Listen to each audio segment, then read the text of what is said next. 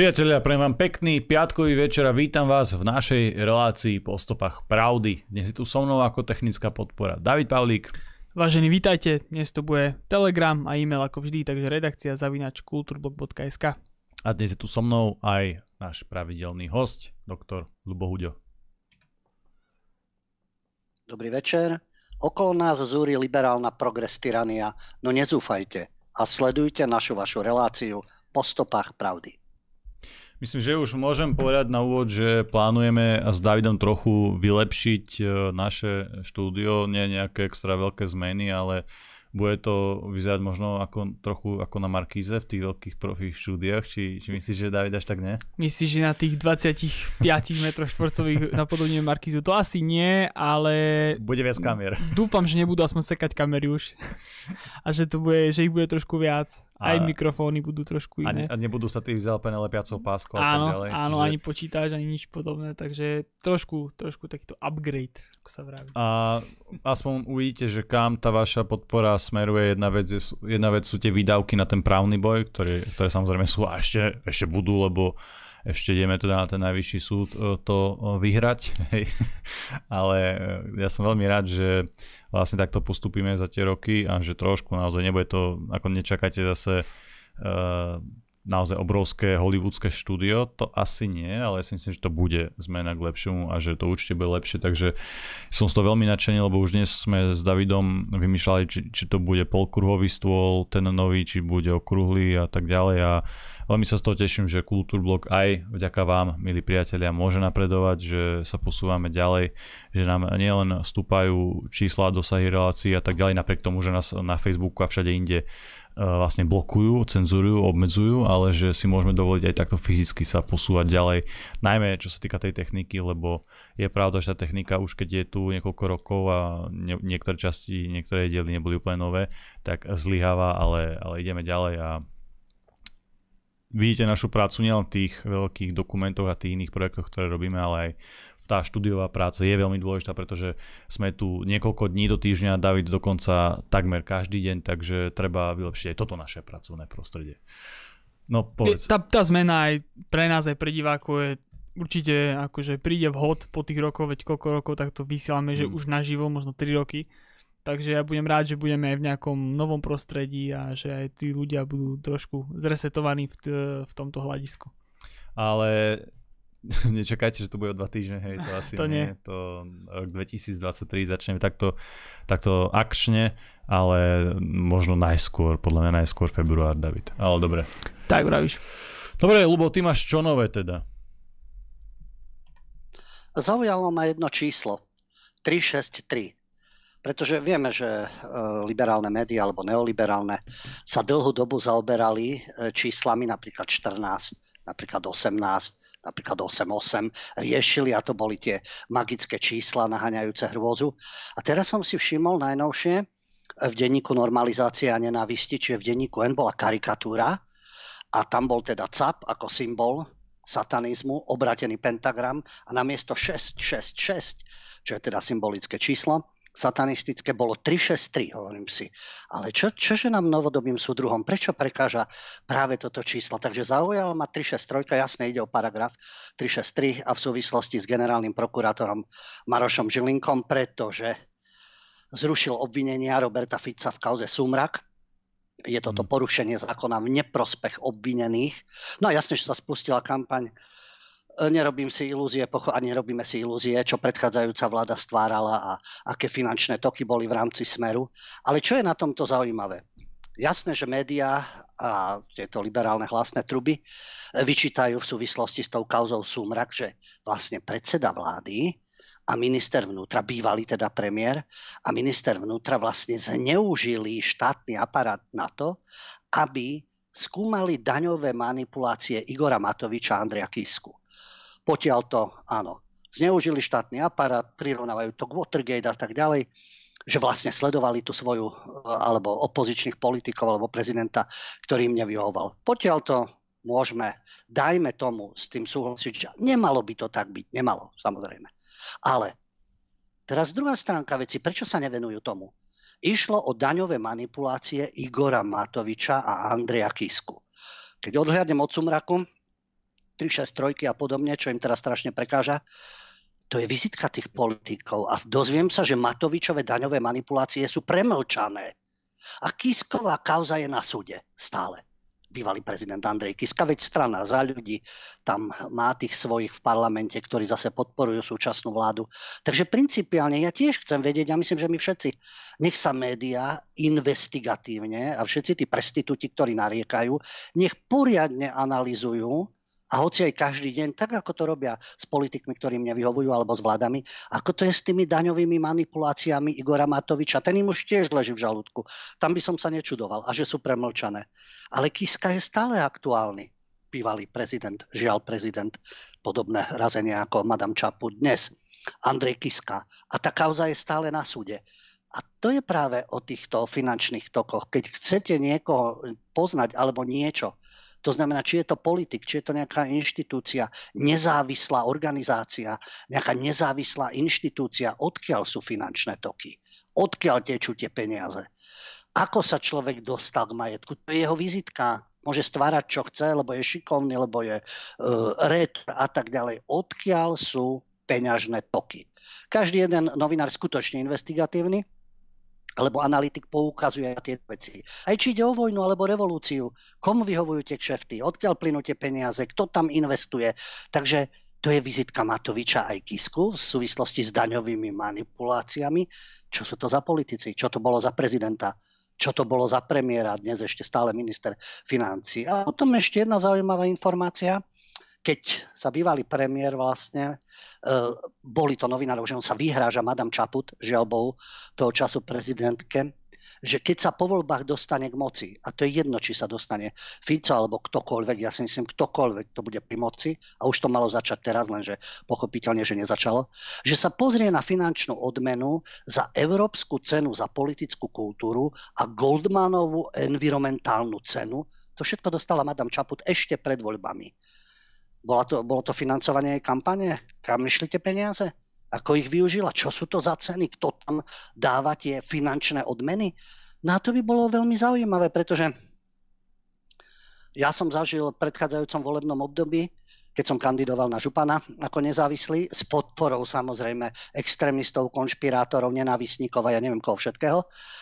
A ten smiešný účet, na ktorý chodili peniaze neporovnateľné s tými štandardnými stranami, tak tam prišlo od našich priaznivcov, nemyslím len mojich, našich názorov, z Austrálie 200 austrálskych dolárov. No to je suma. Dobre počujete, nie 200 000, ani 200 miliónov, ani 2200 austrálskych dolárov, ani billboard si za to nekúpite, možno, že mali inzerát v nejakých novinách. Transparency International, tak som ich zaujímal pochopiteľne, už či som mal šancu, alebo nie, v Bratislavskom kraji, okamžite, že to je porušenie zákona. Ja som ich vrátil, pochopiteľne. Áno, moja chyba. Ja som si to nenaštudoval, že zahraničné dáry a tieto veci. Tí šikovní politickí matadori v tom vedia chodiť, ako to obchádzať, dostať sa k peniazom a podobne. Takže tam 200 amerických dolárov bol veľký problém, lebo asi by som nimi vyhral voľby. Asi by som si objednal šaviva, podobne ako Madame Čaput, izraelského odborníka na PR, a spracoval masy tak za pol roka, že je 1 milión ľudí dalo hlas. Dobre, to je vizitka Šavivova, je šikovný PR manažer, kontakty na politikov, na Mossad a podobne, a k vyvoleným samozrejme. Vizitka voličov zmanipulovaných, čo sa dá všetko dosiahnuť. Takže je zaujímavé, aké peniaze tečú a od koho komu. Keď $200 bol problém, že by som teraz mal z toho otvorenú ranu. To len prirovnávam, že keď sú obrovské finančné zdroje, tak to nemusíme ani riešiť, lebo to je náš človek. Keď je minimum niečoho, ale je to človek s odlišnými názormi, tak okamžite po ňom skočíme. To je jeden faktor na našej domácej scéne. Padni komu padni. Či je skorumpovaný Smer, či je skorumpované Oľano, či si nahrabal Kiska, nahrabal Matovič, alebo nahrabal Fico, alebo Čaputová si financovala kampaň. Odhaliť, demaskovať, ukázať, pokiaľ je to čistá hra, v poriadku, nie je o čom. A pokiaľ sú tam špinavosti, viete, komu ste naleteli. A jedna vec ešte, ktorá ma veľmi zaujala, jasné, Američania vedú proxy vojnu cez Ukrajinu proti Rusku. Rôzne vojny sú zástupné, aj predtým boli zástupné vojny. A teraz ten prístup. Áno, oni vedú vojnu, počujeme pomaly jadrová vojna, boj na život a na smrť, ale sú tu zadné dvierka, čo je veľmi zaujímavé. Napríklad, Americký admirál Rob Bauer, ktorý predseda vojenskému výboru aliancie, sa rozpráva so svojím ruským kolegom Valeriom Gerasimovom o otázkach vzájomnej bezpečnosti. Čo je dobre, nie? Lebo keby sa nenávideli na život a na smrť, tak zajtra tu máme jadrový Armagedon. Ale čo je zaujímavé? Spojené štáty, ktoré vedú tento boj a majú tu proxy vojnu, lebo ide o to vyčerpať Rusko, položiť ho na kolena, pripraviť o zdroje. Oni nepotrebujú vojnu svetovú, aby sa odrovnali aj oni. Nie, im vyhovuje táto zástupná vojna, v ktorej krváca Rusko a namiesto Američanov krváca Ukrajina. Dnes máme tému Eurodarčeky, budeme aj my krvácať finančne vďaka týmto špinavým hram. Ale vrátim sa k tomu. Tak títo dvaja rokujú, aby náhodou nedošlo k niečomu mimoriadnemu, pretože v rámci tých rozhovorov sú takzvané opatrní, aby sa vyhli v Čiernom mori akýmkoľvek nehodám. Zaujímavé, počúvame dennodenne o rôznych akciách, provokáciách, terore, zabíjaní, ale títo dvaja generáli sa bavia, no dobre, ale zase, aby nedošlo k niečomu úplne apokalyptickému. A to robia Američania a v rámci NATO, to píše ináč Euraktiv, to je hlasná truba Európskej únie, ale odvoláva sa na zdroje z prostredia aliancie. A tento Euraktiv píše, že Spojeným štátom sa napriek výhradám podarilo presadiť akýsi zmierlivý prístup v tejto otázke. Čo je zaujímavé? Nepáči sa to niektorým spojencom v rámci NATO. A ktorým sa to nepáči? Východoeurópske štáty, škandinávske štáty, UK, teda Spojené kráľovstvo a bývalé krajiny Juhoslávie. To sú tí noví, ktorí sa tam strkajú. Pretože tí žiadajú nulový prístup, vôbec sa nebudeme baviť. A naopak tradiční členovia, Francúzsko, Turecko, Grécko, v tomto prípade taktizujú aj Američania, zmierlivý tón. Nie je to zaražajúce? Títo noví prisluhovačia, poskokovia sú viac agresívni ako pôvodní členovia, ktorí síce vedú zástupnú vojnu, ale uvedomujú si určité hranice. A ono to pripomína opäť staré slovenské príslovie poturčenec horší od Turka. Poturčenec, v našej literatúre padli Turci na poniky a rôzne tieto nepríjemné zážitky s Osmanskou ríšou, janičiari. To boli vybrané oddiely tureckej armády, až do 19. storočia to fungovalo. A to boli zajatí a poturčení balkánsky Slovania. Aj našich ľudí brali Osmani do otroctva. Len taký paradox, tak Rusom neveríme, lebo 1968 sovietské vojska a Turkom budeme veriť, hoci máme bohaté historické skúsenosti. Ale oni mali týchto poturčených Slovanov od detstva, ich mali v zajatí. A preto za nich bojovali fanaticky a za islám a za Osmanskú ríšu. Ale madam Čaput, alebo minister Naď, alebo minister Káčer, obrana zahraničné veci a tak ďalej. Veď tí neboli od detstva v zajatí však. A napriek tomu sú tými janičiarmi poturčenci horší od Turka. Keby sme to aktualizovali, tak amerikanizovaný Libiot horší od Američana. Ľubo, ja pevne verím, že máme aj našu tradičnú rubriku. Verím, že určite budú dnes dominovať odvážlivci, ale nesmieme zabúdať ani na tú druhú stranu, na našich klasických Libiotov, ktorých je asi vždy požehnanie, takže ideme na to, Ľubo, poďme. Poďme, máme aj odvážlivcov, aj Libiotov. Libiot klasicky, známe to meno Daniel Milo, to je riaditeľ Centra boja proti hybridným hrozbám na ministerstve vnútra. On sleduje pozorne extremistické fóra. Tento neosudruhý riaditeľ Daniel Milo hodnotil ešte komunálne voľby, veď boli nedávno, a skonštatoval, že slovenská spoločnosť je podhubím na rast budúcich radikálov. No, viete, kedy vzniká radikalizmus? Keď zlyháva spoločnosť. Takže namiesto toho, aby sa zamysleli, čo stvárajú, že ženú ľudí k radikalizmu, tak tá slovenská spoločnosť je podhubím. Oni vytvárajú to podhubie. Ale zároveň, čo ich potešilo, že aj komunálne voľby ukázali, že extrémistická v úvodzovkách, čiže tí, ktorí nemajú ich názory vládnúcich momentálne síl, je rozbitá. To zase majú pravdu. A konštatuje tam, že dvaja až traja kandidáti s veľmi podobným ideovým zameraním išli proti sebe. Takže sa nepodarilo dosiahnuť to, čo očakávali. To je opäť pekne odkaz druhej strane. Tá nejednotnosť rozbíja a umožňuje vládnuť tým, ktorí sú pri moci. Ale zároveň sa obávajú, že tento slabý výsledok v rámci komunálnych volieb, že sa nemusí opakovať v prípade parlamentných volieb. No tak dúfajme, že sa poučili všetky politické sily a že sa to v parlamentných voľbách nebude opakovať, aby skutočne nabrali na politickej moci. Ale uvidíme.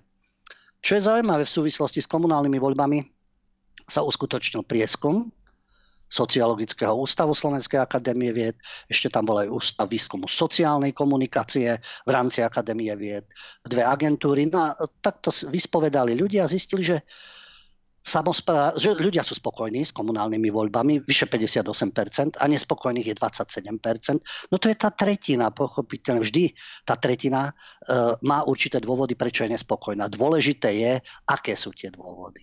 Ale pokiaľ ide o dôveru, takže Slováci považujú obecné samosprávy za jedny z najdôveryhodnejších subjektov na Slovensku. Dôverujú im 35%. Samozrejme, opäť je to niečo viac ako tretina, ale v rámci tých rôznych inštitúcií tak samosprávam. No, pretože to je bezprostredno v vašom okolí. A tí riešia tie problémy, kultúra, školstvo, služby a tak ďalej.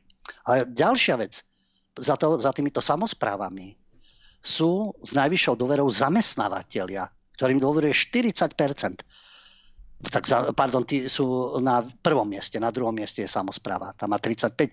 Takže máme dobrých zamestnávateľov, keď takmer polovička národa im dôveruje, vyše 40%. V tom rebríčku dôveryhodnosti po samosprávach nasledujú slovenské štátne firmy, to by bolo ešte vždy pozitívne, a potom prezidentka a neziskové organizácie. Prezidentka 25%, neziskové organizácie 22%. No a tam tiež treba skúmať, v čom spočíva tá dôvera. Lebo samosprávu chápem, zamestnávateľa áno, slovenské štátne firmy, ale prezidentka a neziskové, no je to prieskum a tiež nemusí byť určujúci. Ale v rámci toho slúži tomu libiotizmu, Milovi o extrémizme a podobne a týmto inštitúciám, ktoré vládnu. To je služba libiotizmu. Ďalší. Teraz sa pozrieme na zahraničný libiotizmus, keď sa tak takticky informuje, aby ste náhodou nemali nejaké predsudky, ale pričom nejde vôbec o predsudky. Mňa zaujalo, keď som čítal, že v Spojených štátoch došlo na pohrebe mladej ženy v americkom meste Nashville, to je štát Tennessee.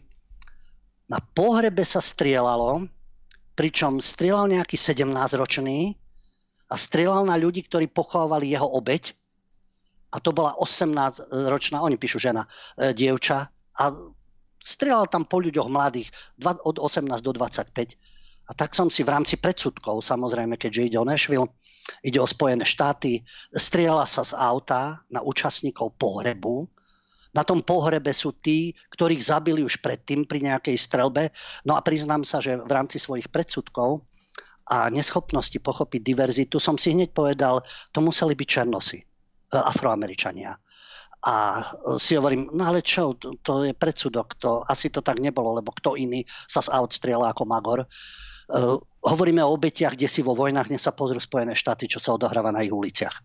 Strieľať sa na pohrebe, možno, že ešte niekedy, ani to nebolo, lebo talianská mafia mala pravidla, že ženy a deti nie, len teda chlapi si medzi sebou riešili a potom tie pravidlá samozrejme už boli iné. Ale čo chcete od černovských gangov afroamerických? Takže takéto zabíjanie z aut a mladých ľudí a navyše, keď tam bol aj dôvod, prečo, to bol 17-ročný mladík, pretože jeho sestra sa dostala do konfliktu s danou osobou, ktorú zabil. No a ešte prišiel na cintorín doraziť tých, ktorí prišli na pohreb. Takže keď si to uvedomíte, tieto vzťahy medzi nimi, no a nie, médiá vám nenapíšu. Médiá vám napíšu, že to je spor medzi dvoma skupinami ľudí, medzi zeleninármi a inštalatérmi. No je to spor. A nenapíšu, kto je obeť, mená tam boli, no ani v inej tlači v zahraničnej, ani v samotných amerických, až keď človek vypátra americké televízie, ktoré preberajú aj spravodajstvo, niektoré médiá ako fox17.com news. No a tam vidíte, kto sú tie obete a kto strieľa. No áno, boli to černosy, boli to Afroameričania. Tak to len tak pre zaujímavosť. Vždy, keď strieľa nejaký beloch, to hneď napíšu. Bielý, nenávistný, ja neviem, čo čerpali, aké názory a podobne. A keď sa čierni bratia a sestry vraždia medzi sebou, len tak, lebo sa pohádali, lebo si z iného gangu. A 17-ročný, to je jedno, 18-ročný, samozrejme, auta, no to je v tej chudobe ohromnej, čo žijú. Tie sociálne nedostatky, preto keď rabujú, tak kradnú tenisky a elektroniku, lebo nemajú čo jesť. To sú tie sociálne dôvody. Takže nie bieli policajti zabíjajú Černochov. Aj to sa stáva. Samozrejme, keď ide o kriminalitu, drogy, šialená jazda, zbrane pri sebe, ručičky do vrecka, čo myslíte? Čo niekoľko trestaných Černoch, Afroameričan, pochopiteľne, si siahne, kde si dogatí pre niečo, tak asi vyťahuje, neviem, papierovú vreckovku. Alebo, neviem, krížovku vyťahuje, aby ju dolúštil, alebo čo. No tak samozrejme, že potom je tá atmosféra, aká je. A potom černosti na všelijakých podujatiach klačia a dvíhajú ručičky. No nech si najprv robia poriadok medzi sebou.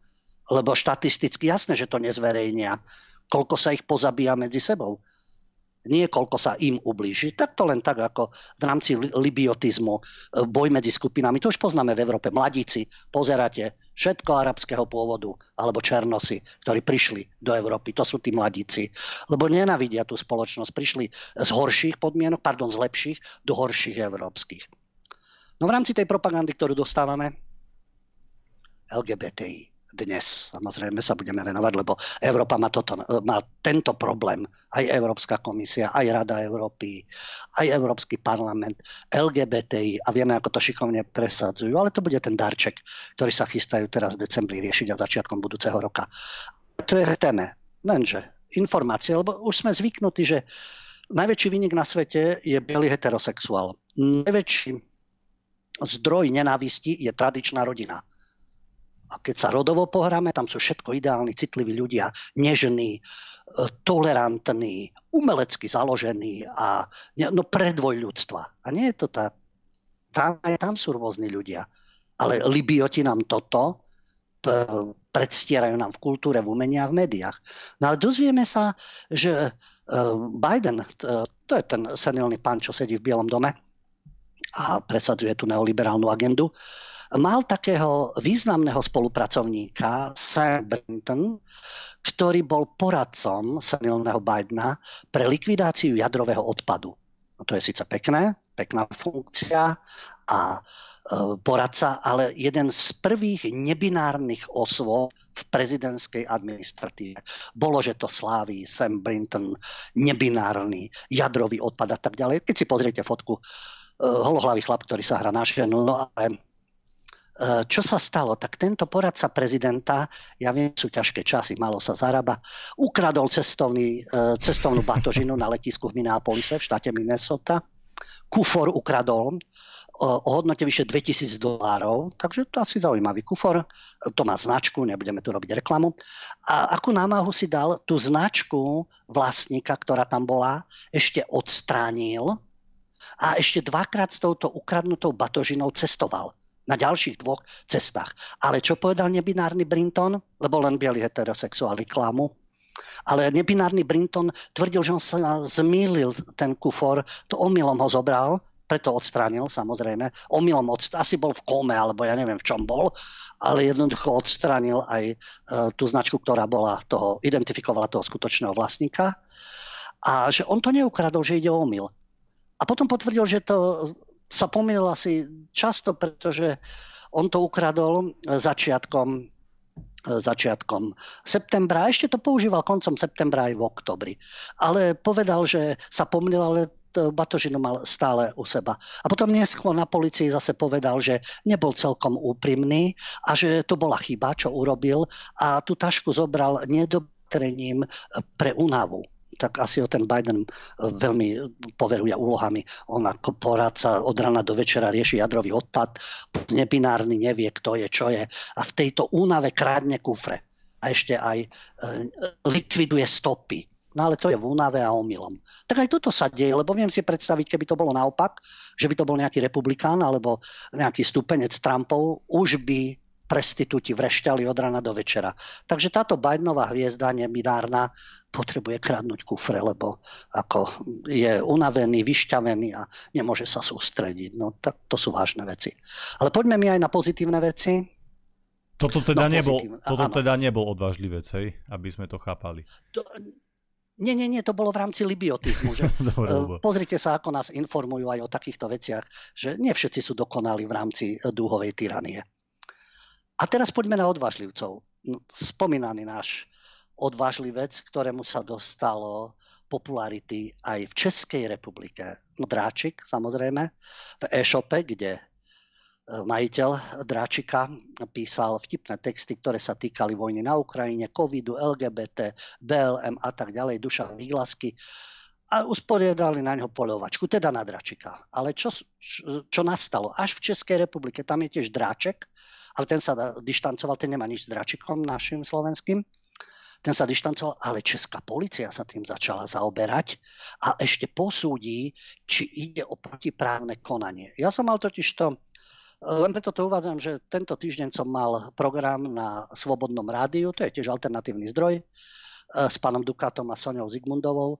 No oni sa ma na to pýtali, že čo to tam je u vás s týmto Dráčikom, u nás ide polícia riešiť vášho Dráčika. Takže až do Českej republiky sa to dostalo, vieme, vďaka dvom Libiotom. Dušan Výglasky je ten odvážny človek, ktorý sa nebojí a píše si svoje názory. Na e-shope nemusí to čítať ten, kto nechce. Ale ja som spomínal dvoch Libiotov, Jakub Rezníček a Štefan Polgári, ktorí spustili kampaň na sociálnej sieti LinkedIn a webovú stránku dajteinvedieť.sk, kde teda upozornili, pozrite sa, čo sa tam na tom Dráčiku píše a Výglasky, čo tam uvádza. Tu ich stránku navštívilo 29,000 ľudí. A iniciatíva bola medializovaná. A teraz nám narieká Polgári, to je podnikateľ a poslanec v obci Vlachovo za stranu Sloboda a Solidarita. Zopakujem to, nepočúval asi, neviem kto z našich divákov počúva Svobodné rádio, ale práve preto to len zopakujem, pretože oni nariekali, že sa nič nezmenilo. Ako doslova píše Polgári. Presne nič, 0, 0, 0. Či to neovplyvnilo ľudí? Tým chcem povedať, že aj to sú odvážne ľudia. Nie ako Kemka, ktorý povedal, a Kovalčíková, mladá herečka, povedali, že oni nikdy do Dráčika nevstúpia, nekúpia nič tam pre deti. No tak ľudia majú zdravý rozum oproti týmto hercom, komediantom. A Dráčik nepostihlo. Takže Polgári pení, že to nepostihlo a že ľudia v podstate sa nepustili do toho, aby ignorovali Dráčika. Ja len tú súvislosť uvediem. Občan Polgári, poslanec za SAS, Sloboda a Solidarita. Taká spomienka, keď začínala Alternatíva, tak jeden najsilnejší portál, ktorý tu bol, sa nazýval Proti prúdu, PROP, alebo prop.sk. Zanikol, pretože začala sa na neho poľovačka. Tam boli rôzne články, komentáre, tlačové agentúre, prevzané, preložené, ale politicky nekorektné. Ešte pred rokom 2010. A v 2010 podala trestné oznámenie na tento web Proti prúdu Natália Bláhová v 2010. Začala polícia trestné stíhanie, no skutok tam bol kvalifikovaný ako prečin hanobenia národa, rasy a presvedčenia. Admin sa stiahol a stránka teda nefungovala. A len taká zaujímavosť, už som povedal meno, čo myslíte, odkiaľ bola Natália Blahová? No zo Sasky, soplanda 28-ročná, ktorá išla likvidovať ľudí s podstatne skúsenejšími, pokiaľ ide o politické názory, geopolitiku a podobne. Ale čo ich najviac naštvalo? No na tej stránke ich najviac naštvalo, že tam bol projekt, tí, ktorí sa pamätáte, pretože ako hovorím, od 2010 im to začalo piť krv, lebo sa nabaľovali ľudia, ktorí to čítali. A tam bol projekt To, za koho kope. To bolo v dvoch častiach. Tam boli mená. Mená ľudí, analytikov, politológov, inštitúcie a tak ďalej, veľmi úzkej a dobre prepojenej skupiny, ktorá ovplyvňuje udalosti na Slovensku negatívnym smerom. Žiaľ Bohu, značná časť ľudí patrila k vyvoleným. No, tak bolo to hanobenie národa, rasy a presvedčenia. Naopak, inokedy hovoria, že sú šikovní. Pozrite, k nám sme to dotiahli. Sme vo všetkých možných inštitúciách, ekonomických, politických, mediálnych. A teraz boli urazení. No a Blahová roztočila toto. Takže Blahová 2010, SAS, Polgári teraz 2022, opäť SAS. Tak to len tak, aby sa vedelo. Nikolsonova takisto však z SAS. Už tam nie je, ale tak tam sú zárodky toho, že za čo tí ľudia vlastne za čo bojujú. No a ešte k týmto odvážlivcom... Lebo počkaj, ja keď môžem, tak ešte pár slov k tomu Dráčiku. Nejde o to, že či Dráčik, či s ním zdieľame úplne všetky názory, či so všetkým súhlasíme, o to vôbec nejde. Ide o to, že aj majiteľ Dráčika má určite 100% právo na to, aby vyjadroval svoje postoje, ako sa mu páči, a už duplom, keď to robí na svojej vlastnej stránke. Ešte raz opakujem, je absolútne ukradnuté, že či sa zhodujeme s Dráčikom na 100%, na 99%, na 90%, na 20%, to je jedno. Teraz idú po Dráčikovi, chcú aj jeho majiteľovi, chcú zničiť celú tú firmu, chcú zničiť jeho úspešné podnikanie, a to zase len kvôli tomu, že sa vyjadruje ako vyjadruje. To už musíme z princípu odmietnúť, to už musíme z princípu spozornieť a musíme jednoducho zabrániť, aby k niečomu takému došlo. A zase je to iba na nás a aj samozrejme na vás, milí poslucháči a diváci. Nestačí, naozaj nestačí len nadávať, zdieľať nejaké facebookové statusy. Určite, ak chcete podporiť Dráčika, choďte tam priamo nakúpiť. To je tá jediná a najlepšia forma podpory, ktorú môžete urobiť. Idú Vianoce, určite budete kupovať nejaké hráčky, tak vykašlite sa na nejaké zahraničné reťazce, ktoré vás aj tak nenávidia, ale choďte podporiť toho domáceho úspešného podnikateľa, ktorého navyše teraz šikanujú len pre jeho názor.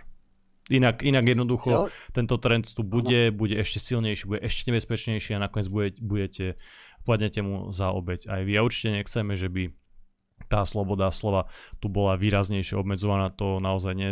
Právo na vlastný názor má každý, či sú to liberáli, komunisti, nacionalisti, to je jedno. Ak ten názor nespočíva v tom, že sa niekomu vyhrážate alebo že podnecujete k nejakému vraždeniu, čo je samozrejme nezmysel, tak každý názor musí byť jednoducho tolerovaný a mal by mať proste priestor. Dobre, Ľubo, vrácam ti slovo. Ja som to hovoril, že pokiaľ ich tak trápia deti, že to tam majiteľ píše, jo? Deti to nečítajú, čítajú to dospelí, možno, že aj bystré dieťa to prečíta, veď to je dobre, že to prečíta. A môže si vytvárať už svoj názor od detstva, ale to, čo stvára Disney v rozprávkach a čo tam podsúva a hrá sa tam so sexualitou a przní tie rozprávky a znásilňuje hlavné postavy tým, že tam dosadzuje to, čo tam nikdy nebolo, to ich netrápi. To je v poriadku, lebo to je v rámci ich agendy. Vtedy ich deti netrápia. Ale teraz ich deti trápia. No to je pokrytectvo. A najlepšie to vystihuje. Výglasky sa nezlákol majiteľ Dráčika a v jednom svojom príspevku zverejnil odporúčanie zákazníkom, keď to niekoho tak trápi zo Sasky a podobne, aby si na jeho webe pozerali iba to, čo v nich nevolá nepocity. A ako píše, presne tak, ako to robia malé deti. Ak má dieťa záujem iba o bábiku, nebude si prezerať autíčka. No, takže nemusia to čítať. A ešte jedného odvážlivca, kontroverzný, to je známy Kim Dotcom, keď sa pamätáte, to je nemecko-fínsky internetový podnikateľ, žije na Novom Zelande, založil Mega Upload, teraz má cloudovú službu Mega, bol aj zatknutý, lebo narobil neplechu zábavnému priemyslu vo výške $500 miliónov. On mal súbory nahraté na jeho stránke Mega Upload, to malo 150 miliónov registrovaných užívateľov. No a jasné, že Američania mu išli po krku, no a stále sa to naťahuje a on má teraz taký nový svoj projekt stránky Mega. No a tento Kim Dotcom napísal tweet, krátky, stručný.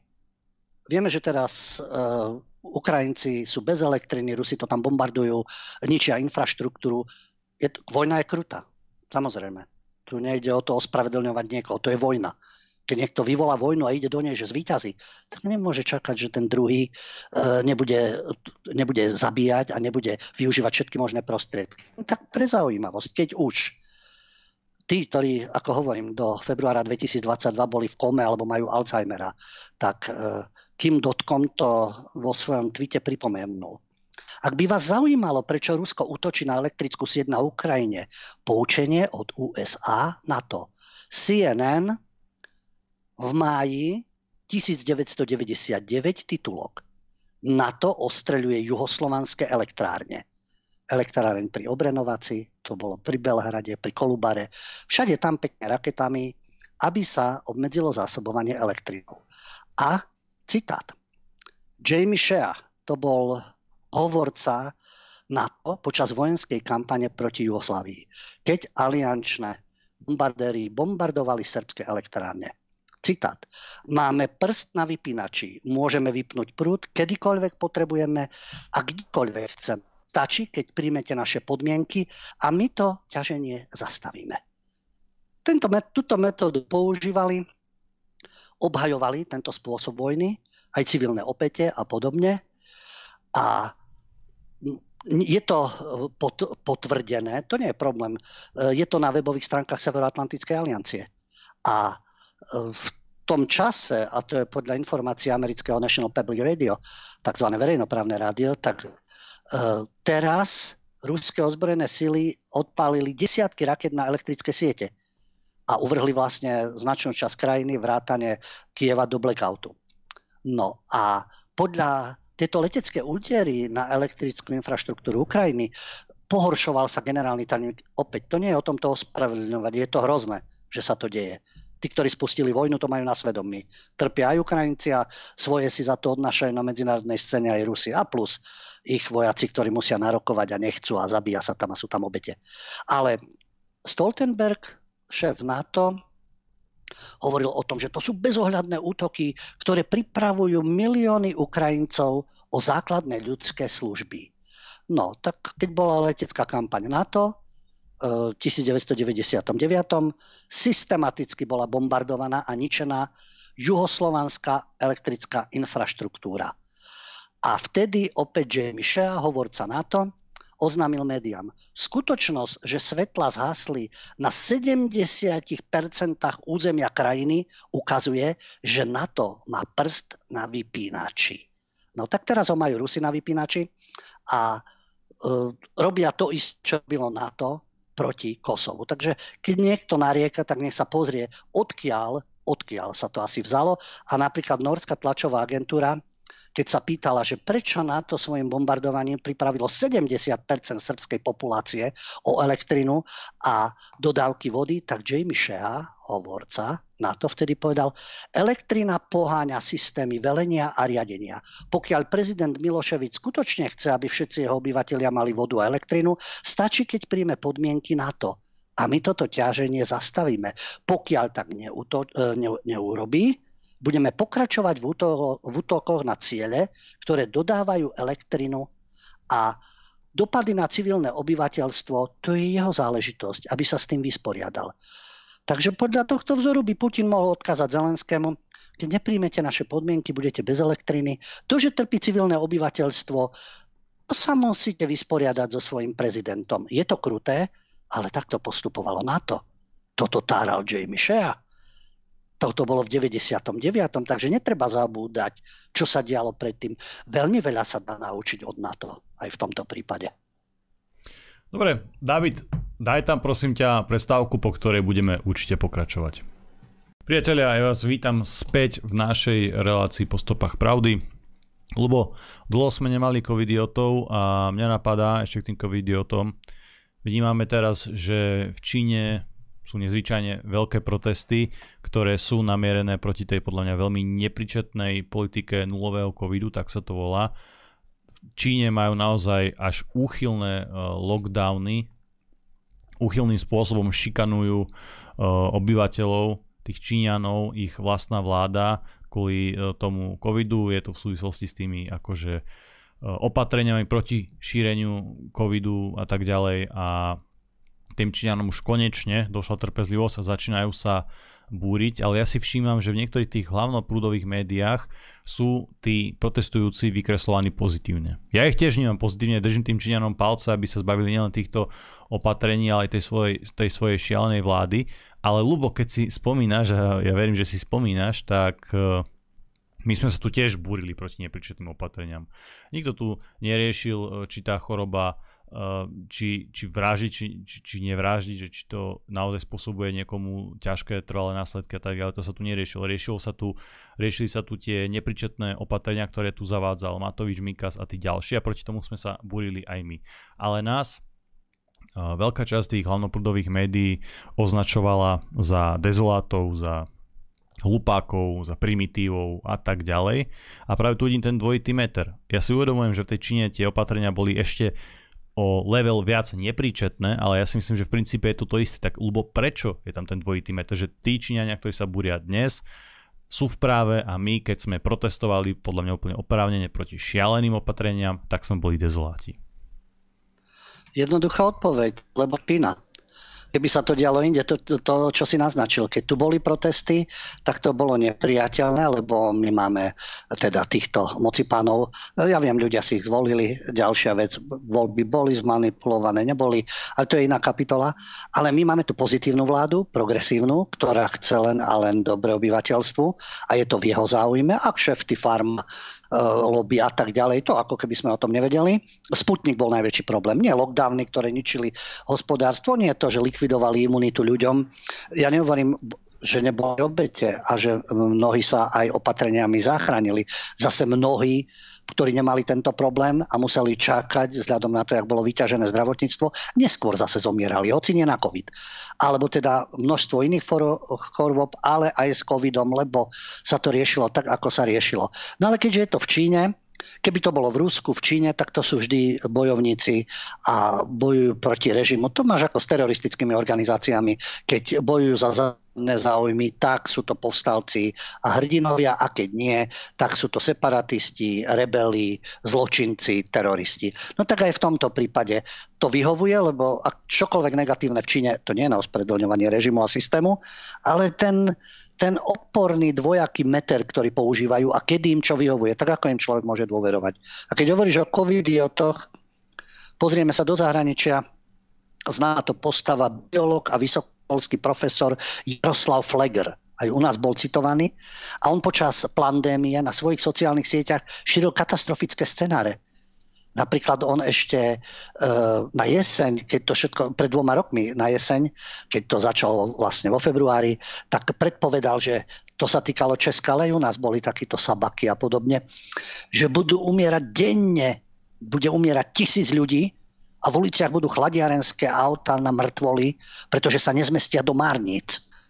A nám vždy títo všelijakí odborníci od politikov cez hercov a novinárov tvrdili, že počúvajte vedcov. No tak Jaroslav Fleger chodil aj do českých relácií ako biológ a vysokoškolský profesor a už to tam bolo, na čo všetko pokapeme a koľko mŕtvol bude a podobne. No a teraz najnovšie na Twitteri napísal, že ten najnovší variant BQ.1.1 prevláda, ale tá vlna hospitalizácií sa nekoná, pretože oproti predchádzajúcim variantom nespôsobuje vlnu hospitalizácií a možno už je konec zvonec po česky. Takže zrazu takéto optimistické vyjadrenia a teraz teda Fleger tvrdí to a znovu odborníci. No a potom niekto zase tvrdí iné. Na Twitteri slovenský imunológ Vladimír Lexa zase píše, dobre, BQ.1.1 nespôsobuje tú vlnu hospitalizácií, pretože väčšina populácie už má hybridnú imunitu.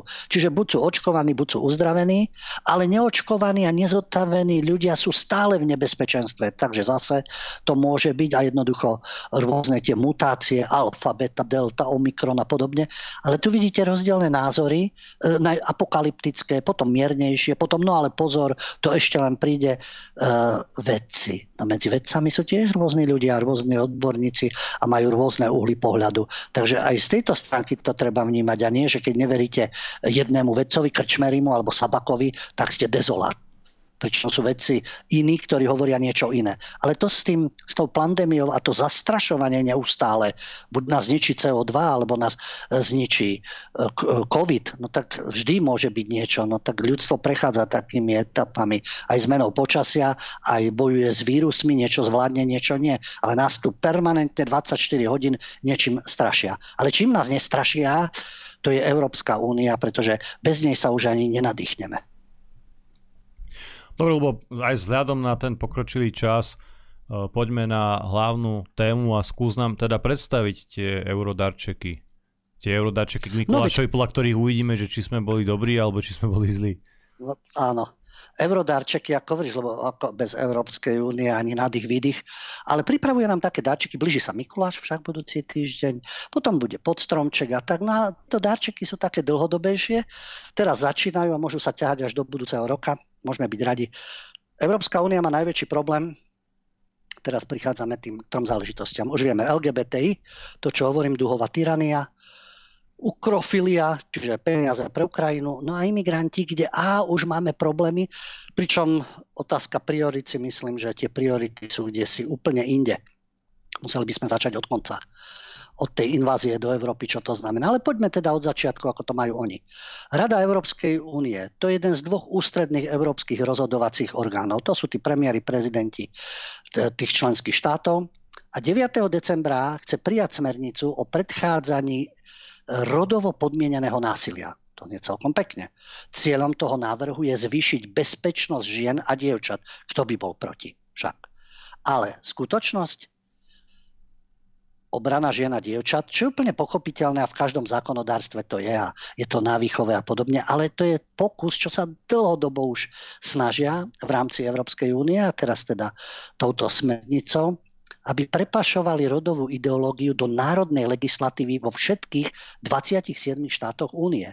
Ak bude tento návrh implementovaný ako právna smernica, to je návrh zákona o rodovo podmienenom násilí. A keď bude uplatnený ako právna smernica, tak bude definovať transrodových mužov ako ženy ohrozené rodovo podmieneným násilím. Poznáme to, muž sa vyhlási za ženu, to robia v britskej väznici a potom zaujímavé, ten muž, ktorý sa vyhlásil za ženu, znásilňuje ženy. Alebo muž, ktorý sa vyhlási za ženu, začne športovať v disciplínach, kde sú ženy a samozrejme, že ich poráža. Také prirodzené to je. No a ešte ich treba aj chrániť, aby sme do toho vniesli úplne chaos. No a práve preto budú trestné postihy pre tých, ktorí vlastne nesúhlasia s touto rodovou ideológiou. Iniciatíva, ktorú tu spomínam, Citizen Go, iniciovala petíciu, som ich spomínal.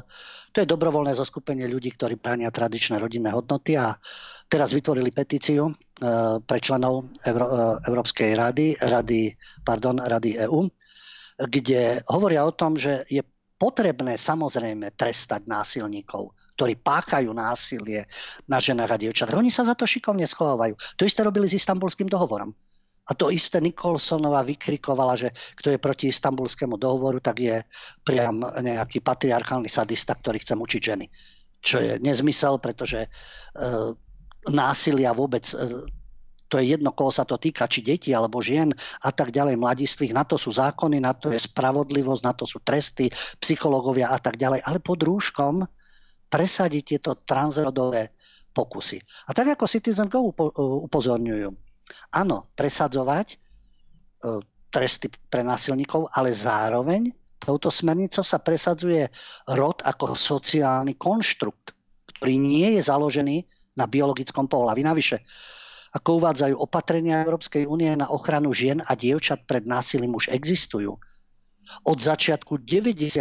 rokov minulého storočia Rada Európskej únie uskutočnila sériu iniciatív na ochranu žien pred násilím. Aj v slovenskej legislatíve je ochrana žien a dievčat pred násilím. On ju treba správne aplikovať. Ale toto je ideologický koncept rodu alebo rodový ideologický koncept, aby to presadili do legislatívy, pretože sa to nepodarilo cez Istanbulský dohovor, ktorý Slovensko odmietlo ratifikovať. No a tento práve nový návrh z dielne EÚ sa zameriava na trestnoprávne aspekty rodovo podmieneného násilia. A to sa má zakotviť ako závažný trestný čin podľa článku 83 zmluvy o fungovaní Európy. A v návrhe sa vyslovene spomína násilie páchané na LGBTIQ+ osobách, čo podkopáva celý zmysel tejto činnosti. A je tu záležitosť, ktorej sme sa svojho času venovali a v informáciách, a to je prenasledovanie kybernetické. Spomína sa kybernetické podnecovanie k násiliu alebo k nenávisti na základe pohlavia alebo rodu obete. Už sa dostávame k tomu. Rodu obete, čiže on si zvolí rod, ktorý alebo je nebinárny. A to kybernetické podnecovanie prostredníctvom informačných a komunikačných technológií. No, ale tam je práve to riziko, čo som spomínal už niekoľkokrát ten prípad, keď Caroline Ferrová už roky bojuje proti aktivistovi, takisto, ktorý bol včera chlap, dnes je žena a ktorý podáva trestné oznámenia a na ktorú polícia vyšetruje, zobrala aj všetku elektroniku, pred deťmi s ňou zaobchádzali tak, že deti boli z toho vystresované, lebo si dovolila si svojho času v 2019 napísať, že operácia zmeny pohlavia 16-ročného chlapca je kastrácia, zmrzačenie a zneužívanie detí. No a transrodový aktivista, hoci už matka toho 16-ročného chlapca, ktorá už proti nej nedávala trestné oznámenia a nezaoberala sa tým, tak iný transrodový aktivista, neustále trestné oznámenia, udania na Caroline a za každú cenu ju dostať do väzenia, matka 5 detí, falošné obvinenia, pretože opäť tu sa dostávame k tomu, čo chcú, a to je to kybernetické prenasledovanie, respektíve na sociálnych sieťach a podobne.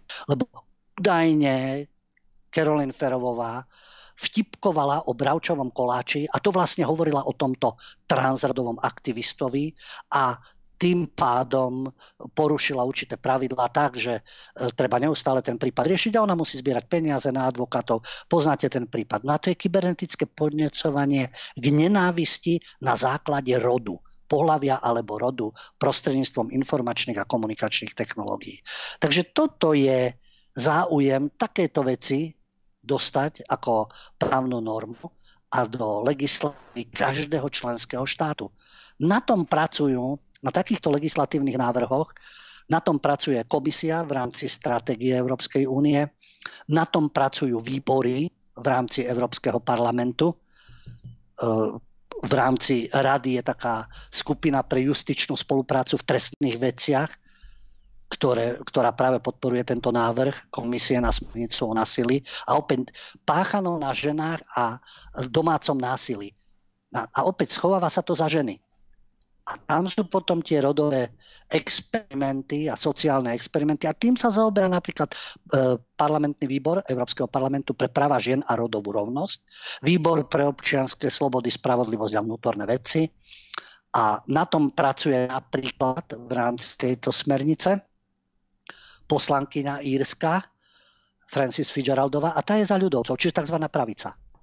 A švédska Emin Inčirová, ktorá je zase za sociálnu demokraciu. Takže to je jedno, ako vidíte, aká ľavica, pravica. No a toto všetko tu predložiť už v januári 2023, pretože teraz 9. decembra by to mali teda schvaľovať v rámci Rady Európskej únie. No a potom to bude postupne to zase pôjde v rámci legislatívy Európska komisia, Európsky parlament a takto to budú chcieť tú legislatívu. Nemáte Istanbulský dohovor? Tak vlastne to budete mať zakotvené ako závažný trestný čin a budú hrať túto LGBTI hru. No, to je jeden darček, aby bolo jasné, čo môžete písať. A tu nejde o to urážať, šikanovať niekoho. Také veci sa dejú a to má byť stíhateľné.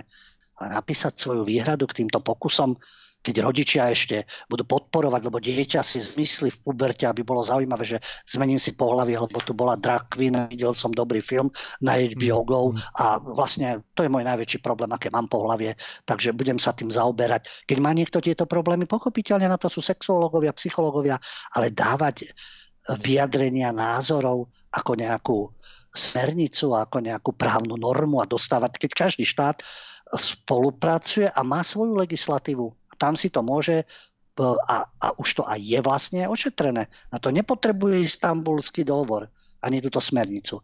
Takže to je jeden darček. Ukrofilia. Samozrejme, ďalší darček. Európska komisia zvažuje, má plán pravidelnej finančnej pomoci Ukrajine, podľa ktorého by Európska únia v budúcom roku požičala, kedy to splatia, zasiahnutej Ukrajine 18 miliard eur na podporu základných funkcií štátu. To majú členské krajiny EÚ odsúhlasiť na začiatku decembra. A cieľom je, aby potom získali súhlas Rady Európskej únie a Európskeho parlamentu do konca roka, aby už v januári mohli finančne krmiť Ukrajinu. Kyjev dáva najavo, že každý mesiac potrebuje na pomoc financovaním chodu štátu 3 až 4 miliardy eur. Čo Ursula von der Leyenová pochopiteľne podporuje. Ja viem, je to vojna, tragédia je, že došlo k vojne. Ja to hovorím v každej relácii, že tá vojna má skončiť a dalo sa jej predísť od 2014. Neurobili nič preto Ukrajinci, neurobil nič preto Pentagon, Amerika, neurobila nič preto Európska únia. A potom to dospelo do toho štádia, nič z toho nemuselo byť. Ale už je, bohužiaľ. A keď si Kyjev povie, Keď silou mocou chceli byť v NATO a silou mocou vedú proxy vojnu a narážajú potom na zúrenie Ruska, čo je pochopiteľné. Takisto som to hovoril, čo čakali, že všetci Rusi ujdú za Ural a nebudú nič robiť a všetko tam odovzdajú, respektíve nechajú zabíjať svojich ľudí. Donbas a Odesa je názorným príkladom, zabíjali ženy, deti, likvidovali infraštruktúru. Nič nové. Ale Kyjev narieka, že potrebuje každý mesiac 3 až 4 miliardy eur. Aj vy si môžete povedať, že ja by som potreboval každý mesiac na chod domácnosti 3 000 eur. Dajte mi niekto. Ja to potom možno budem niekedy splácať, ale ja to potrebujem. No takže inak. Bohužiaľ, jasne nikto nemá. No, majú príjmy tunelári, privatizéri, mafiáni a všelijakí politickí paraziti. Nie je to pre nich problém, čo normálni ľudia žijú. Z 1000 eur oni majú 10 000 alebo aj viac. Ale ten princíp, ja na to nemám, tak nemôžem vyskakovať. Ja by som potreboval, áno, každý mesiac ísť do Dubaja. Kolár si to môže dovoliť, ale však to je zase iná vizitka. Alebo iný na ranč do Austrálie, ale on statočnou prácou a podnikaním. Niektorí hej, ja netvrdím, že nie. A niektorí zase veľmi čudne. Čiže každý by chcel mať toľko peňazí, že každý mesiac do Dubaja alebo do Alp, napríklad je zima lyžovať, mať 3 autá, aby mala aj manželka, aj manžel, aj dieťa dospievajúce však. Chladničku, ja neviem, 3-poschodovú, aby tam všetko bolo. No a máte na to? No, tak keď na to nemáte, tak musím prispôsobiť svoj spôsob života. A Ukrajina si povie, ja, my potrebujeme 3 až 4 miliardy. No a ten najlepšie na tom je, že na ten nový plán podpory si chce Európska komisia požičiavať. Čiže ja chcem od teba peniaze, ale ty si požičaj, aby si mi to dal.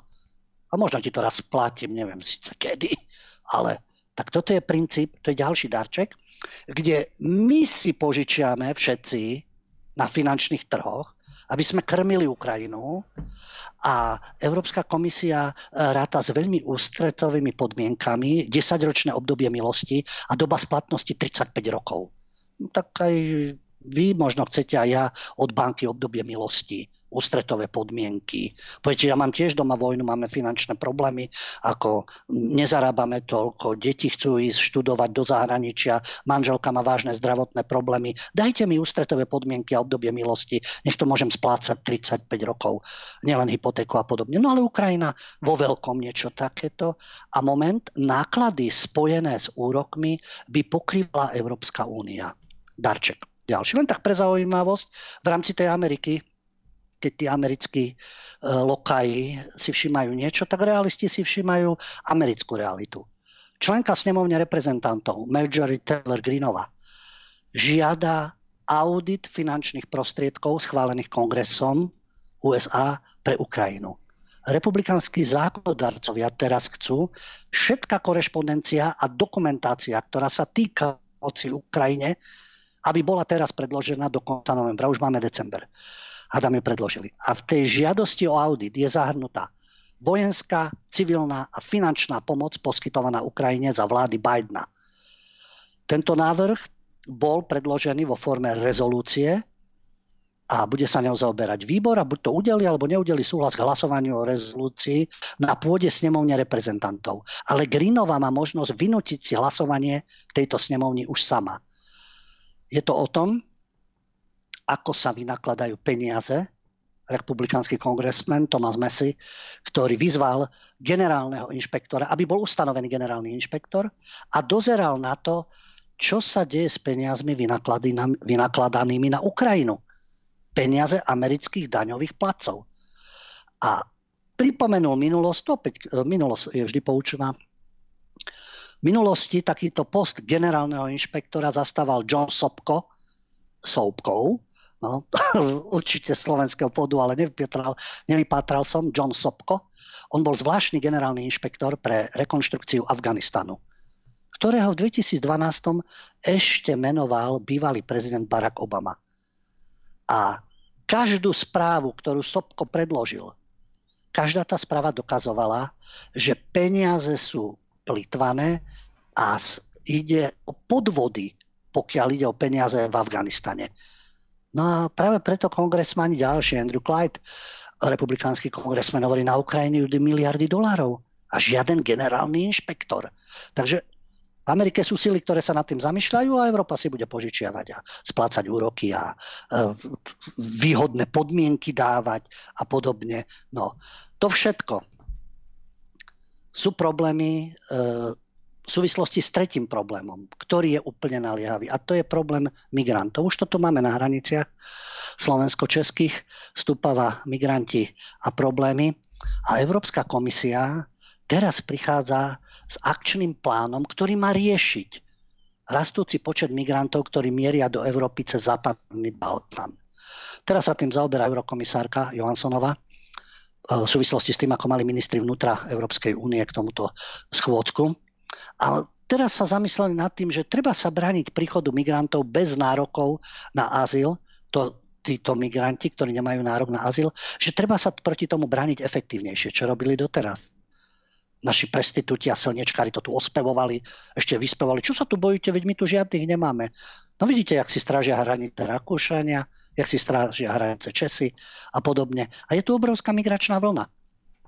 A nielen cez Stredomorie, klasická, kde bola sústredená pozornosť, ale Balkán. No a práve preto sa zišli v Bruseli ministri, pretože Taliani už odmietli, minule som to spomínal v kultúre a v umení, jeden zo známych talianských spevákov povedal, veď my už tu budeme prečíslení, veď toto je afrikanizácia, veď my Taliani niečo musíme robiť. No a talianská vláda začala odmietať lode mimo vládok. A nepustila jednu loď, dostala sa do sporu s Francúzskom, ktoré napokon muselo prijať tú loď. A práve preto teraz Brusel rieši situáciu na tej stredomorskej ceste. Spôsobia problém, nič nerobia roky a teraz to idú riešiť. Výmena obyvateľstva, starý plán, chorá tolerancia, neziskovky, ich lode sú na mori a zachraňujú a prinášajú ďalších a ďalších. Potom sa postarajte. To je také pseudohumánne. A teraz v rámci tohto plánu, ktorý má Brusel, tak ráta s tým, že zodpovednosť za prijatie lodí so zachránenými migrantami bude na štátoch, do ktorých zamieria. Ale Taliansko tvrdí, nie, nech sa postarajú tí, ktorých mimovládky majú tie záchranárske lode. A to nie sú talianske, minule som to spomínal. To sú Francúzi, to sú Nemci, to sú Španieli, ktorí ich nechcú. A Taliani ich majú prijať. A my si ich máme rozdeľovať. No a samozrejme, že sa rozoberala aj situácia v rámci týchto ministrov vnútra. Rakúsko, Slovensko, Stredná Európa, balkánsku trasu riešiť. Pretože odtiaľ prichádzajú ďalšie vlny. Len štatistiky, čo hovoria. Za 10 mesiacov tohto roka oproti rovnakému obdobiu z minulého roku migranti, ktorí idú nelegálnou cestou do EÚ, to stúplo o 77%. To už je vyše 280 000 ľudí. Štáty zareagovali, že teraz zaviedli hraničné kontroly. Ďalšie štáty to zvážujú. Napätie Praha-Bratislava teraz v súvislosti so slovensko-českou hranicou. Rakúšania, tí dokonca nespokojní s tou situáciou, povedali, že nepodporia rozšírenie šengenského priestoru. By sa mal rozširovať o Rumunsko, Bulharsko a Chorvátsko podľa výzvy Európskej komisie. No a ten plán vlastne by mal byť s tými okamžitými opatreniami zverejnený 6. decembra, čiže na Mikuláša, keď bude summit Európskej únie s krajinami západného Balkánu. Tí migranti, samozrejme, my nie sme cieľové krajiny, ale väčšinou chcú ísť do Nemecka a do Holandska. Ale potrebujú sa tam nejako dostať. No ale tuto sú problémy práve maďarsko-srbské hranice, naše hranice, Rakúšania a tak ďalej. A Frontex, Frontex je zriadený, aby chránil hranice európske na Stredozemnom mori v súvislosti s migrantami a ten je neustále kritizovaný. Títo ľavičiari, zelení a podobne, pseudoliberáli a títo sa neustále sťažujú, že oni porušujú ľudské práva, neustále sa nalieha, aby nedostávali peniaze. Takže na vojnu na Ukrajinu sú peniaze, zadlžovanie sa pre Ukrajinu áno, riešenie transrodových vecí a to, čo skutočne ohrozuje Európu, to sú tie vlny migračné. Tam treba bezpečnostné sily, tam sú potrební vojaci, na to treba cvičiť týchto ľudí, aby chránili hranice a Európu, pretože to nie je žiadne obohacovanie. A teraz Brusel prichádza s akčným plánom, teraz sa radí s balkánskymi krajinami. Veď rozumní ľudia, keď prijímajú určité rozhodnutia, tak zvažujú následky. Niečo bude o rok, o dva. O 5, 10 rokov následkom toho, čo sa deje. Zdá sa, že sa EÚ neuvažuje. Najprv nám dali darček, multikulty, obohacovanie. Opúšťali to tu všetko do Európy. Títo extrémisti, populisti a konšpirátori, čo nám to tu tárajú. A teraz poďme niečo robiť, lebo jedna krajina je nespokojná. Poďme riešiť ilegálnych imigrantov, ktorých sú tu záplavy a Schengen je preto, aby si tu chodili jak beduíni z krajiny do krajiny. A Frontex je kritizovaný, ktorý potrebuje peniaze, potrebuje strážiť hranice. To, čo sa deje v Rakúsku, tam samozrejme FPÖ slobodní, hlavne v Dolnom Rakúsku, poukazujú na to, že tento rok prišlo do Rakúska 180 000 ľudí, ktorí sa tam navyše aj chcú zdržiavať. A ako veľmi nekorektne povedal, to je najvyšší predstaviteľ dolnorakúskej FPÖ Udo Landbauer, keď povedal, že je zaujímavé, že všetci títo imigranti na hraniciach vždy strážajú pásy, ale nikdy nie nože. No, tak ako bohužiaľ, že sa tieto veci dejú. Rakúšania sú samozrejme z toho na nervy a nehovoriac napadnutia, znásilnenia, obťažovania a tak ďalej. A tvrdiť, že to nie je, tak to je ako rozprávka o migrantoch, ako sa vyjadril Landbauer a hovorí, pozrite sa, v Taliansku pripada na 1 000 000 obyvateľov 27 migrantov. Na 1 000 000. Vo Francúzsku 18 a v Rakúsku 452. A potom tu máte kolaborantov, ktorým to vyhovuje. Predseda Červeného kríža Gerald Schöffer tvrdí, že to je nafúknutý problém, no lebo jeho organizácia profituje z tej starostlivosti. A je to horšie ako v 2015, keď prichádzali prvé vlny 100 000 nelegálnych migrantov. A v Burgenlande napríklad tam už vojaci nestíhajú. Tvrdia, teraz prichádza toľko ľudí ako v rokoch 2017 a 2021 dohromady. Takže tie špeciálne zásahové jednotky ako nezvládajú tú situáciu. Každý týždeň zadržia 3000 migrantov. To je problém, ktorý potrebujú riešiť Európania. Tam by mali ísť peniaze. Chrániť Európu pred týmto vplyvom. Riešiť nelegálnych migrantov. Nepustiť cez hranice. Vrátiť, vyhostiť tí, ktorí nedodržiavajú azylové podmienky, respektíve sa tu správajú tak, ako sa správajú. Názorná ukážka na záver, keďže čas nám plynie. Stále počúvame o extrémistoch, však to sú tí xenofóbni, ktorí ako sú proti tomu obohacovaniu a tým rôznym etnikám a kultúram, ako to vyzerá v praxi. Viete, kto je typický nemecký ultrapravičiar? A teraz určite budete hľadať nejaké holé hlavy a podobne. Oficiálne zdroje, ako hlavný mediálny prúd, ale česky o tom píše. Viete, aká je najväčšia extrémistická skupina v Nemecku? Žiadny holohlavý. Žiadni obdivovatelia Hitlera bielej pleti. Tých je podľa najnovšej správy amerického Geistonského inštitútu 3500. Ale niekoľkonásobne viac je sivých vlkov. To je turecká organizácia, neofašistická a islamonacionalistická. Ich základňa má v Nemecku 18 000 členov.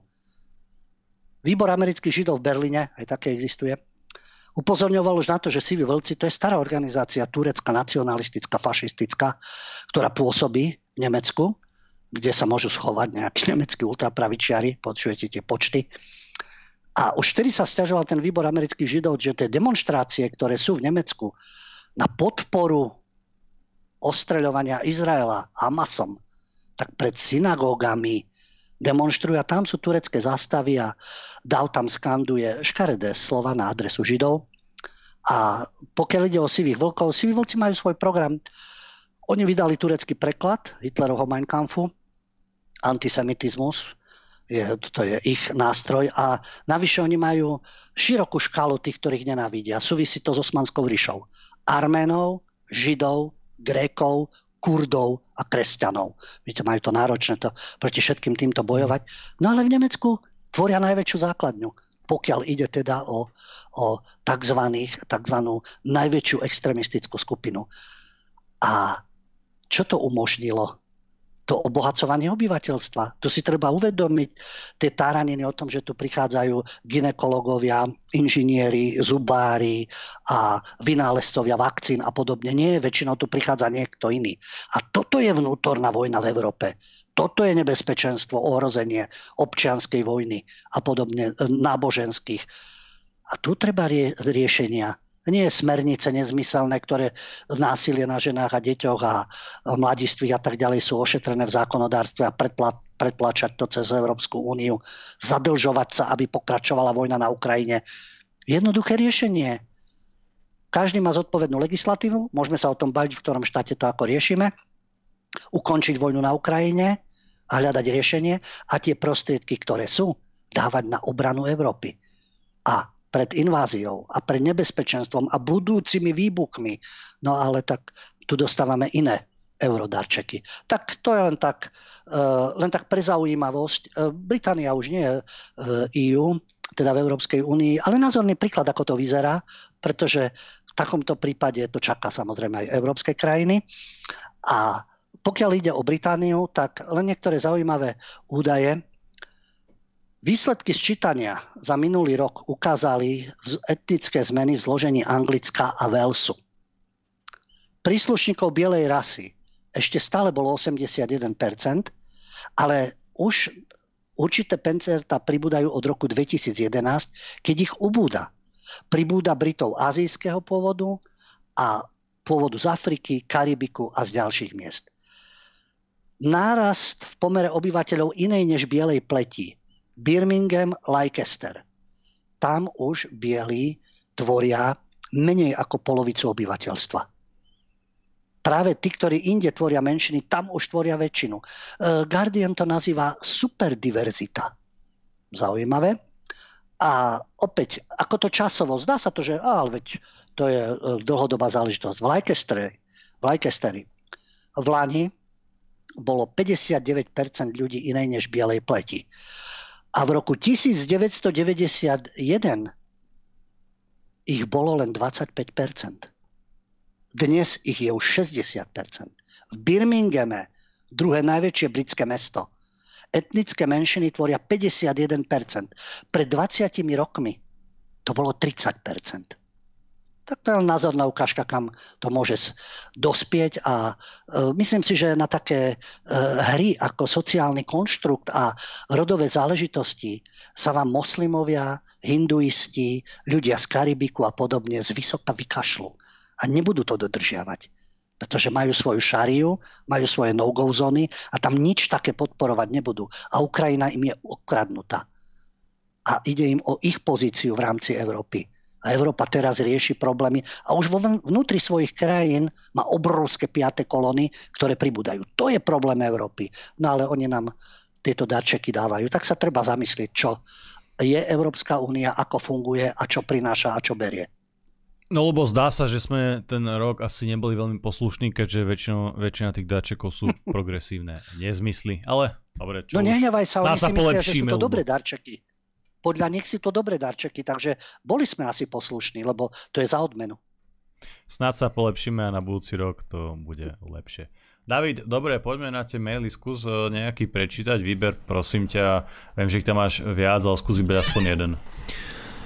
Dobrý večer, chcela by som sa opýtať, prečo práve toho roku nás progresívni súdrovia konečne nechali žiť a nie sú covid lockdowny. Nie, že by som nebola rada, ale prečo tak nebude napríklad až o rok, o dva alebo pred rokom. Čo ich tomu motivovalo? Miriam z Rimavskej Soboty. No musia nám dať vydýchnuť. Oni vidia, že ten odpor narastal. Vidíte, rozdelili obyvateľstvo. Pre jedných sú ľudia, ktorí odmietajú tieto opatrenia, dezoláti a nevzdelaní a tí druhí poslušní, ale vidia, že nezabralo to a u nás na Slovensku, pokiaľ ide o očkovaných, tak nemajú optimistické ukazovatele. Vidia, že ľudia sú nespokojní. Takže a nielen u nás aj inde. Čína si to robí po svojom, no Čína je kapitola sama o sebe. Hovoríme o Európe, o Spojených štátoch. Aj tamto už, oni tvrdia, lebo už sú ľudia zaočkovaní, už to prekonali, imunitu, to je jeden z faktorov. Ale druhý faktor je, otestovali, čo ľudia vydržia, čo sú schopní postaviť sa do radu, dávať sa opichávať, testovať a tak ďalej. Potom zistia, že mám druhú, tretiu, aj tak sa nakazím, aj tak ešte ďalších nakazím a vidia, že to už nezaberá. Vlastne, že to robia všetko alternatívne konšpiračné médiá, spochybňujú. Oni vždy vyťahnú nejaký príklad nejakého človeka, ktorý propaguje pseudoliek a povedia, to sú oni. Nie. Na každej strane sú rôzni ľudia, aj medzi odborníkmi, aj medzi laikmi. No a niektorí zlyhávajú a niektorí hovoria zodpovedne. No a otestovali si, vidia, že počkame. Viete, to je jak s tlakom, že tlačíte, chvíľku povolíte a pokúsite sa znovu. Ak to nevyjde, prestanete tlačiť. Takže to závisí od nás, čo na nás budú skúšať a testovať. Dobre, ja prejdem, David, teda aspoň na jednu otázku z Telegramu. Zdravím páni, zaregistroval som, že majiteľ teplárne dostal nejakú cenu biela vrana. Neviem, kto vymýšľa tieto ceny, ani za čo sa udeľujú, to musím doštudovať. No sú aj rôzne charitatívne zbierky. Myslíte, že by mohla vzniknúť nová zbierka na liečbu nových civilizačných chorôb? Symbolom by bol chromý jednorožec, bol by ružový, mal tri nohy, opičie kiahne a samozrejme na to nuturiť. Nemáte kontakt na majiteľa Dráčika? Alebo kto by to vedel vyrobiť? Viete poradiť? Ďakujem, prajem pekný večer ešte, Maco Bratislava. Dobrý nápad. No tak biela vrana bola jej benčík. Viete, kto dostáva tie ceny. Tí, ktorí majú propagandu a peniaze v rukách, tak samozrejme, že si vymyslia niečo a oceňujú tých svojich ľudí. Jasne, čiže protiakcia si vyžaduje takisto publicitu, pričom oni majú všetky médiá a určité finančné zdroje. No a viete si predstaviť, že keby bola ocenená, dajme tomu, niekto iný, nie biela vrana, ale dajme to, a biela to už je také rasistické, biela vrana. Neviem, prečo nie čierna vrana. Pardon, čierni sú havrani. Vrana je taká popolavá, takže to by malo byť nejako ináč s tou vranou a biela to už mi závania rasizmom. Takže nejaká iná cena, keby bola nejakého hrdého občana alebo hrdého patriota, tak viete si predstaviť, čo by s tým človekom stvárali, keď takýto nositeľ ceny. Proti tomu by sa viedla kampaň, skúmali by sa daňové priznania, jeho podnikateľské aktivity, zamestnanie, rodina, všetko by preverovali a všade by útočili a spúšťali by kampane. No tak jednoducho zatiaľ tá prax neoliberálneho fašizmu funguje tak, ako funguje. Dobre priatelia, náš čas sme už dnes naplnili. Ja vám veľmi pekne ďakujem za vašu pozornosť a za vašu podporu. Dnes tu so mnou bol David Pavlík. Pekný večer všetkým. A taktiež aj Ľubo Huďo. Ďakujem vám za pozornosť. Janko to už zabalil, ale mne nedá povedať ešte jednu informáciu pozitívnu na záver. Pozitívne môžeš, Ľubo. Pozitívne môže byť však, Janko. Áno, áno. No, týka sa to športu, lebo ty sa budeš lúčiť, že športujte, nefetujte, nedrogujte a tak ďalej. Vieme, že sú majstrovstvá sveta vo futbale. Nebudeme sa venovať futbalu čiastočne. Ale kultúra, aká existuje, lebo my vždy hľadáme vzory. Raz sa hľadali na východe, potom modli, potom na západe a teraz vieme tie európske hodnoty. A vieme, čo sa deje na futbale, pochopiteľne. A čo mňa zarazilo, to, že sa tam s duhovými záležitosťami hrajú a čo má Katar na svedomí utíraných robotníkov, ktorí stavali rôzne tie protesty. Ale ja si myslím, že jedna vec, ktorá stojí za mimoriadnu pozornosť, to sú Japonci. Prečo? Japonskí futbaloví fanúšikovia, to nie je novinka, ale teraz v Katare, vyhrali nad Nemeckom a čo urobili? Upratali po sebe sektor na tribúne štadióna a ten národný tím ešte tú šatňu, kde boli, pekne upratali, nenechali žiaden odpad. Dresy a všetko položili do tých komínkov, ako sa hovorí, a na stôl položili tradičné origami, to sú tie papierové skladačky v tvare žeriavov. A poďakovanie v japončine a arabčine. No a nie je to taká novinka, keď boli majstrovstvá sveta v 2018 v Rusku, vtedy prehrali s Belgickom a takisto upratali šatňu a poslali organizátorom turnaja ďakovný odkaz. Tak ako Japonci v tomto zmysle, keď si pozriete, že čo toto, jasne v Japonsku tiež majú rôzne problémy a tak ďalej, ale upratať po sebe štadión, nechať krásnu šatňu, poďakovať sa a podobne. To je kultúra, to je vyspelosť, to je úroveň, ktorú To je vzor. Preto môžeme hľadať vzory kdekoľvek po svete, ale nemusíme sa upínať na určité mocenské elity a slúžiť im. Či ide o vojnu, či ide o zákonodárstvo, alebo riešenie pohraničných otázok, imigrantov a tak ďalej. Berme si príklady tam, kde sú nasledovania hodné príklady. Takže v tomto prípade a športe Japonsko. Ďakujem chlapci za spoluprácu, vám všetkým za pozornosť a v pondelok sa znovu počujeme v kultúre a v umení. Dovidenia, do počutia. Priatelia, Ľubo mal pravdu, ja sa rozlúčim tradičným odkazom. Cvičte, športujte, makajte, študujte, vzdelávajte sa, posúvajte sa ďalej. Vždy myslíte samostatne a kriticky. Hovorujte si mainstream, ale určite aj alternatívu a taktiež aj nás, keďže si nemyslíme, že máme patent na rozum a patent na pravdu. Prajem vám dobrú noc.